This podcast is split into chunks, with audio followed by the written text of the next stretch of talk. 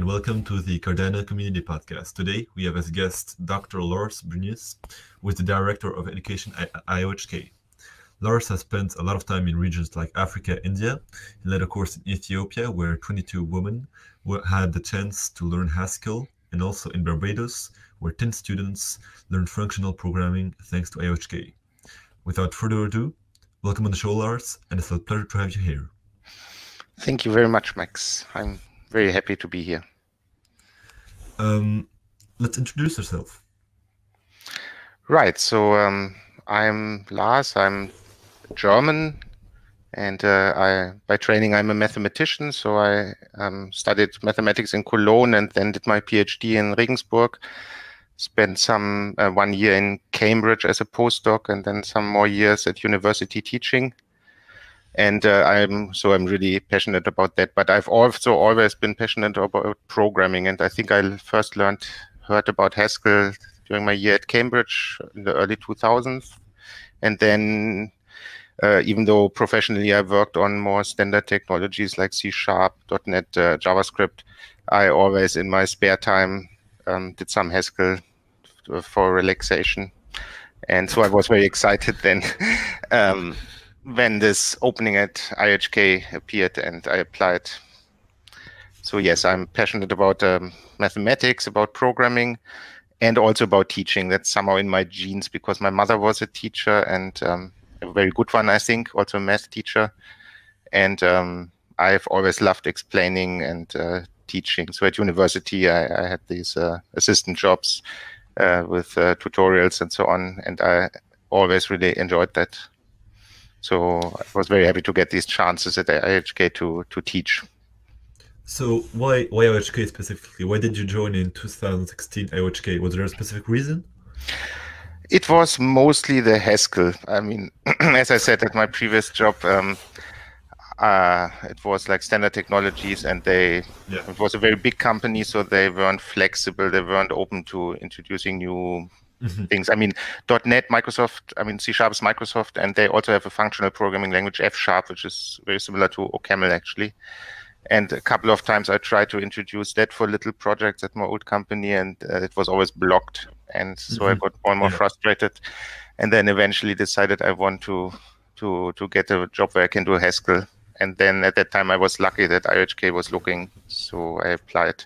So it wasn't the blockchain thing in the first place. I mean, that's very interesting mathematically and also lots of potential to change the world for the better. But my main motivation was actually the, the Haskell. I found it cool that such an interesting company uses Haskell as their main development language. Mm-hmm. Definitely. And why Haskell? Why, why why are so passionate about it? Is there a specific thing which makes it so different from these other languages? Yes, definitely. I mean, first of all, I just like exotic languages um, because I, I, I think it's it's always good if if you are challenged to to have to if you're forced to to think in different ways. I think mm-hmm. even yeah. if in your day job you you do a standard language, uh, this different perspective from exotic languages can always help. And that I mean can be anything, can be Prolog or Forth or or Haskell. Uh, so that's the one thing. But I think Haskell in particular is is especially nice. I mean it's are very mathematical. I mean, the, in its history, it's more inspired by mathematics and less by engineering. So that suits me, of course and I think it's very extremely elegant. It's very flexible, so um, so it allows you to allows you to express a lot of of complicated invariants and so on in in the language itself, and it's very um very little noise. I mean, no semicolons at line ends and no curly brackets, and um, mm-hmm. yeah. So so it's very sparse and very um elegant and you're also creative because it has this two-dimensional layout. So white space is actually significant in Haskell. So so you can somehow even structure your code that it's um, that looks nice and, and meaningful how you how you indent it and so on. And uh, so I think it's a beautiful language to express um, ideas and basically uh, like mathematical ideas or all sorts of ideas um, in in code so that you can then actually run it and because of its features, it's very safe and uh, powerful. So I think it's it's a beautiful compromise between um, an interesting research language and an actual practical language. So it's mm-hmm. yes. So I think it's really a beautiful language. Okay, that's very interesting to hear. Um, I, have always thought it was really interesting to to understand all these differences between all these languages because mm-hmm. as a non-programmer, you don't often understand all these differences, but apparently there are a lot, and so uh, it, it's interesting how all these languages differ and how you can use them for different purposes. Uh, right. While you may think that you can just use one language for everything, but that's not the case. I mean, in principle, of course, theoretically, all the so-called Turing complete languages, which are most of them, in principle, you can do everything. I mean, mm-hmm. every you can solve every problem in any language if it's Turing complete, which most of them are, most standard languages. But uh, that doesn't mean that it's it's a pleasure to express a certain project in in a given language. okay. Okay. Um, and um, I mean, as you said, sorry, um, these um, okay. differences. I mean, some of the languages are indeed very similar. I mean, it's more like syntax. So in one language, it's called uh, mm-hmm. whatever. I mean, loop, and in the other for, and uh, and there are some small syntactic uh, differences. So, for example, Java and C sharp um, are very similar. They're differences, but it doesn't really uh, require a different way of thinking.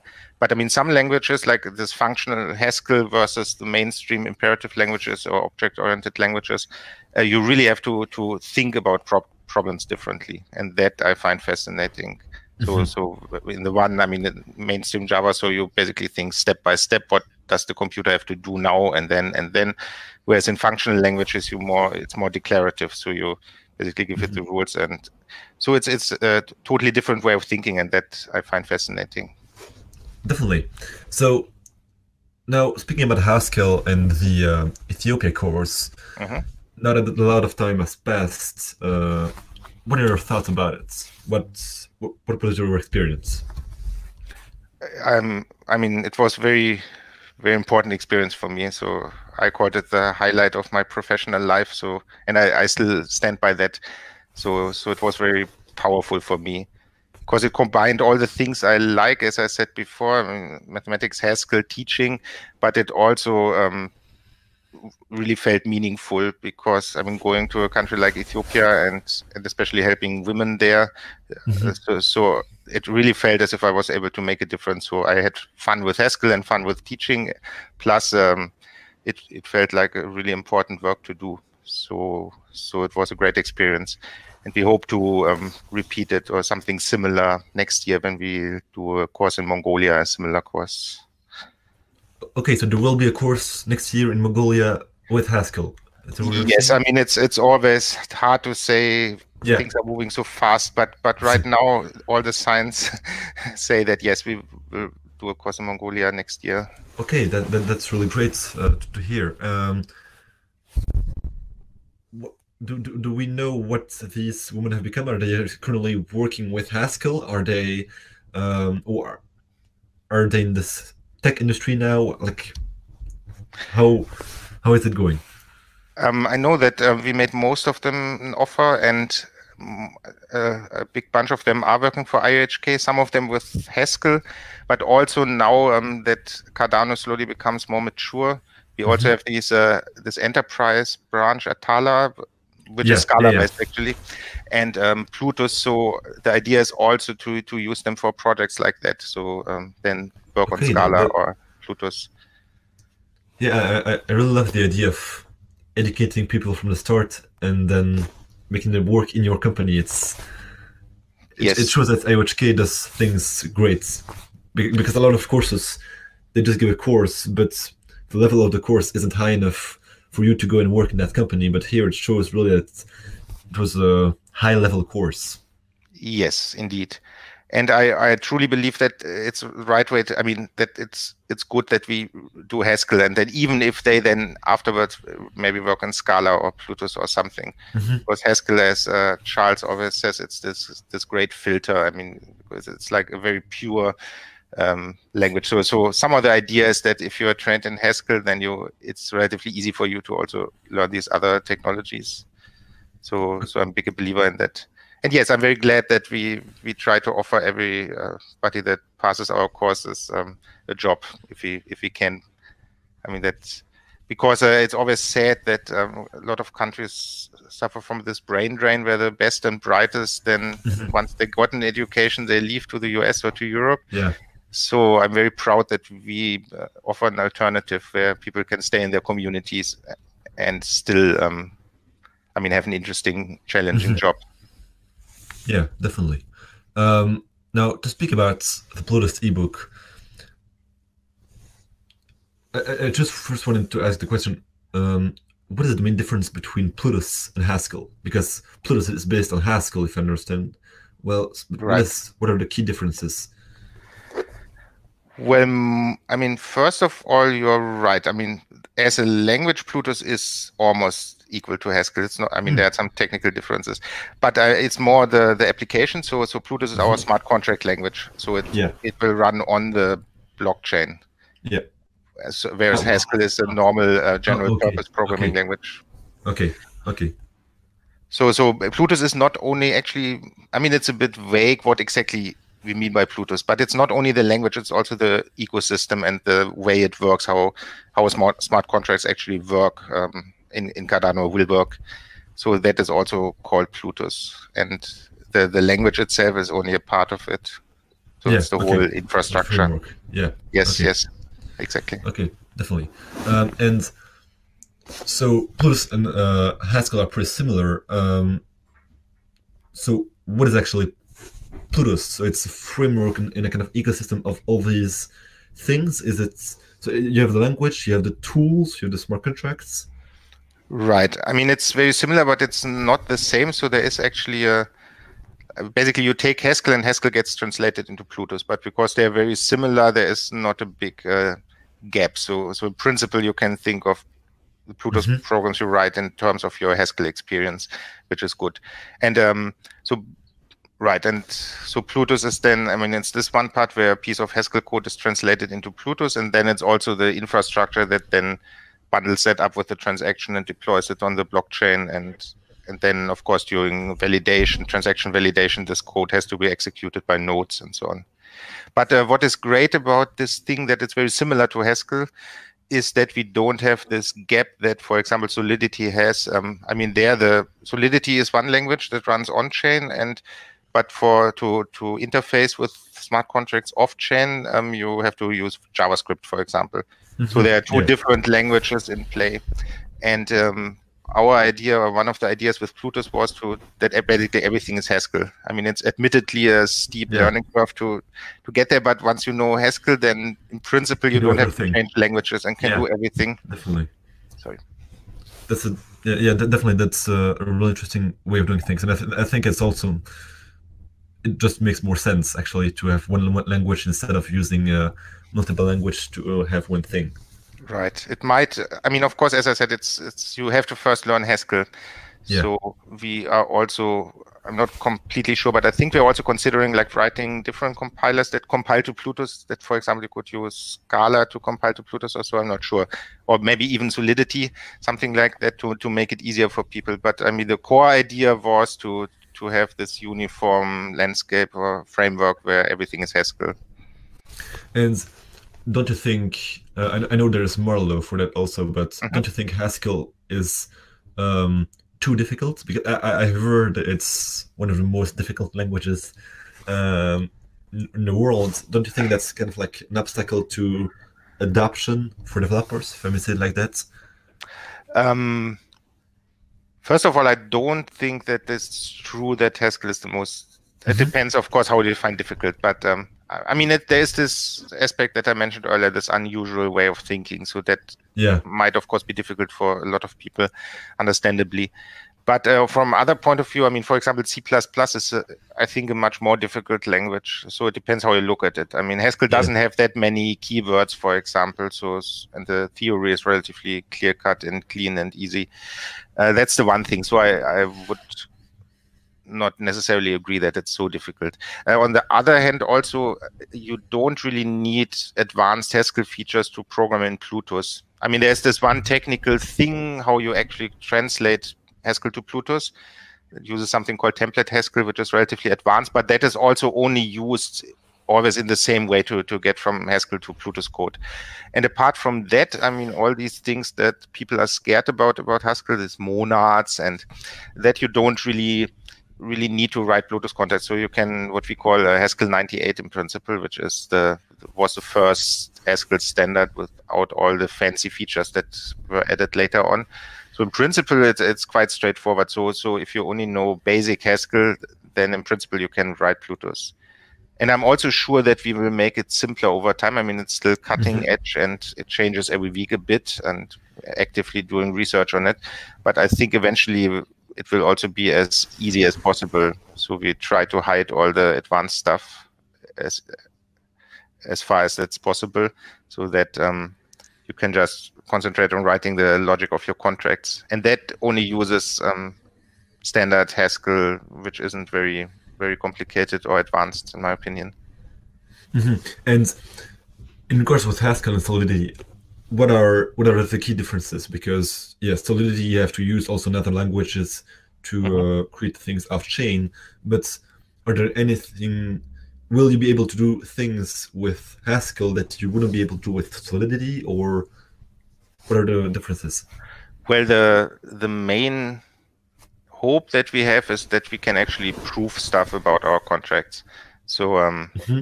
I mean, that's not there yet, but the language is designed in a way. I mean, because it has this mathematical foundation, yeah, uh, this um, system F omega, some lambda calculus thing, um, which uh, is very well defined and very well understood. So the the hope is that you that it will be possible to, to prove certain properties of your contracts. For example, that no money will locked forever in a contract. Marlowe actually already has that feature. I mean, Marlowe is, mm-hmm. you mentioned that before, is built on Plutus, uh, on top of Plutus, or you can implement it in Plutus actually.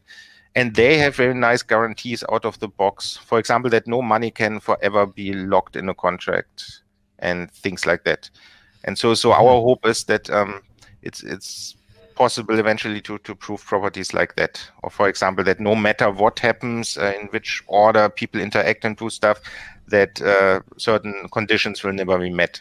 I mean, so for example, that like the famous or infamous DAO hack on Ethereum, that one mm-hmm. could prove yeah. even this contract, it won't be possible for somebody that uh, to ever get more money out than he put in first or something like that and um, right so so that's the hope that the language is designed in a way that makes these formal methods possible to, to apply to them and actually prove things. so uh, about marlowe um, it's put on the website that it's for made for financial applications yes. are there any specific things in language which make that it fits more for a financial application than for example a game or how is yes indeed so um, I earlier when I talked about Haskell, I said you can in every language you can do anything. It's just maybe yeah. less fun because because most um, I mean that's this technical term Turing complete, which basically means you can do everything. And Marlowe, and that I mean, of course, if you have a general programming language that you use, you would want it to be Turing complete to to be able to do write every program you want, basically. But um, that comes with uh, disadvantages as well because I mean there's this famous halting problem. I don't know whether you've uh, heard about that. So basically, Alan, Alan Turing in the 30s, before there even were computers, he proved that if you have a Turing complete language, there are certain things you can't automatically decide about a program. So, for example. Mm-hmm. You can't write a program that takes as input another program and decides whether that other program will crash or not. So there are certain things because the language is so powerful, it's Turing complete basically some things you can only find out about a program by actually running it. You can't find out by just inspecting it. And so that means if you're interested in in proving things about your programs, it's actually difficult or impossible for Turing complete languages. So Marlowe is not one of these general purpose languages. It's specifically been designed for financial contracts, mm-hmm. and it's in particular it's not Turing complete. So, and that means it's not uh, you can't write games in it, or at mm-hmm. least not not. I mean, maybe some, maybe some, but. um, for example, um, one of the things is there is never an endless loop. So every Marlowe contract will stop. Whereas, I mean, in Turing complete language, as I said, halting problem, um, they can get into infinite loops, but Marlowe contracts never can. So they will always only have finitely many steps and then stop. Mm-hmm. And uh, so that I mean, it's it's less powerful. It's it's designed just to do one thing well, the financial contracts. Mm-hmm. But because it's less powerful, it's it's uh, possible to do analysis, uh, improve stuff much more much easier than you would for uh, for for more powerful language. Mm. Yes, so it has been specifically designed to, to do this one thing well and specifically been restricted. So certain things you can't do, like infinite loops but that actually means that you can write much more powerful static analysis tools that you couldn't for for arbitrary or for more general languages. And then you can automatically prove interesting properties of your contracts like no money can ever uh, be forever locked. I am um, mm-hmm. i taught a course at our local university here some weeks ago about smart contracts and i did a lot of solidity examples. And there in class so i played around with the testnet and i lost a lot of test money by just doing stupid things like i mean calling methods in the wrong order and then i couldn't get it out of the contract again. I mean it was fun of course and not important. And uh, but i mean it can happen easily if you're not careful and mm-hmm. one of the and for example you can then with Marlowe you can guarantee that it won't happen things like that so okay. uh, that, that's the beauty of Marlowe, and it's also we talked about the um, the different difficult uh, the steep learning curve uh, Haskell and Plutus earlier, and Marlowe is is uh, is designed to, to not have that problem. So the idea is that you don't even have to be a computer scientist or, or um, software engineer to to use Marlowe. So the hope is that basically financial engineers of uh, finance finance people can can yeah. use. It. Yeah, it's more simple than yes other types of languages yeah um, now in regards with the plutus ebook um, what was the goal uh, what's the goal with the plutus ebook is it an introduction to plutus is it for already more advanced developers or with, with the audience yes it's an introduction to plutus but we did not write an introduction to haskell so so for the ebook we assumed okay. a certain knowledge of haskell mm-hmm. um, but but no knowledge of Plutus or any other smart contract language. Yeah. Okay. And uh, is it a success? Do do you know how many people bought it yeah, or downloaded it?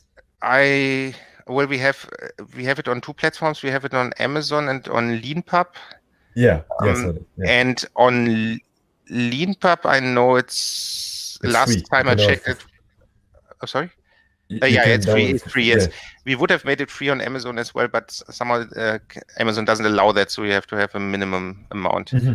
So, so, but on LeanPub it's free, and uh, there I know uh, last time I checked, which was some weeks ago, it was more than 500 people that had downloaded it. So I don't know whether it's a huge success or not, but I uh, I did I did publish my PhD thesis as a book. Uh, 15 years ago, and I think in those 15 years I have less copies sold than about three months for. it's a bit more technical, I suppose. Too, yes, so. it is.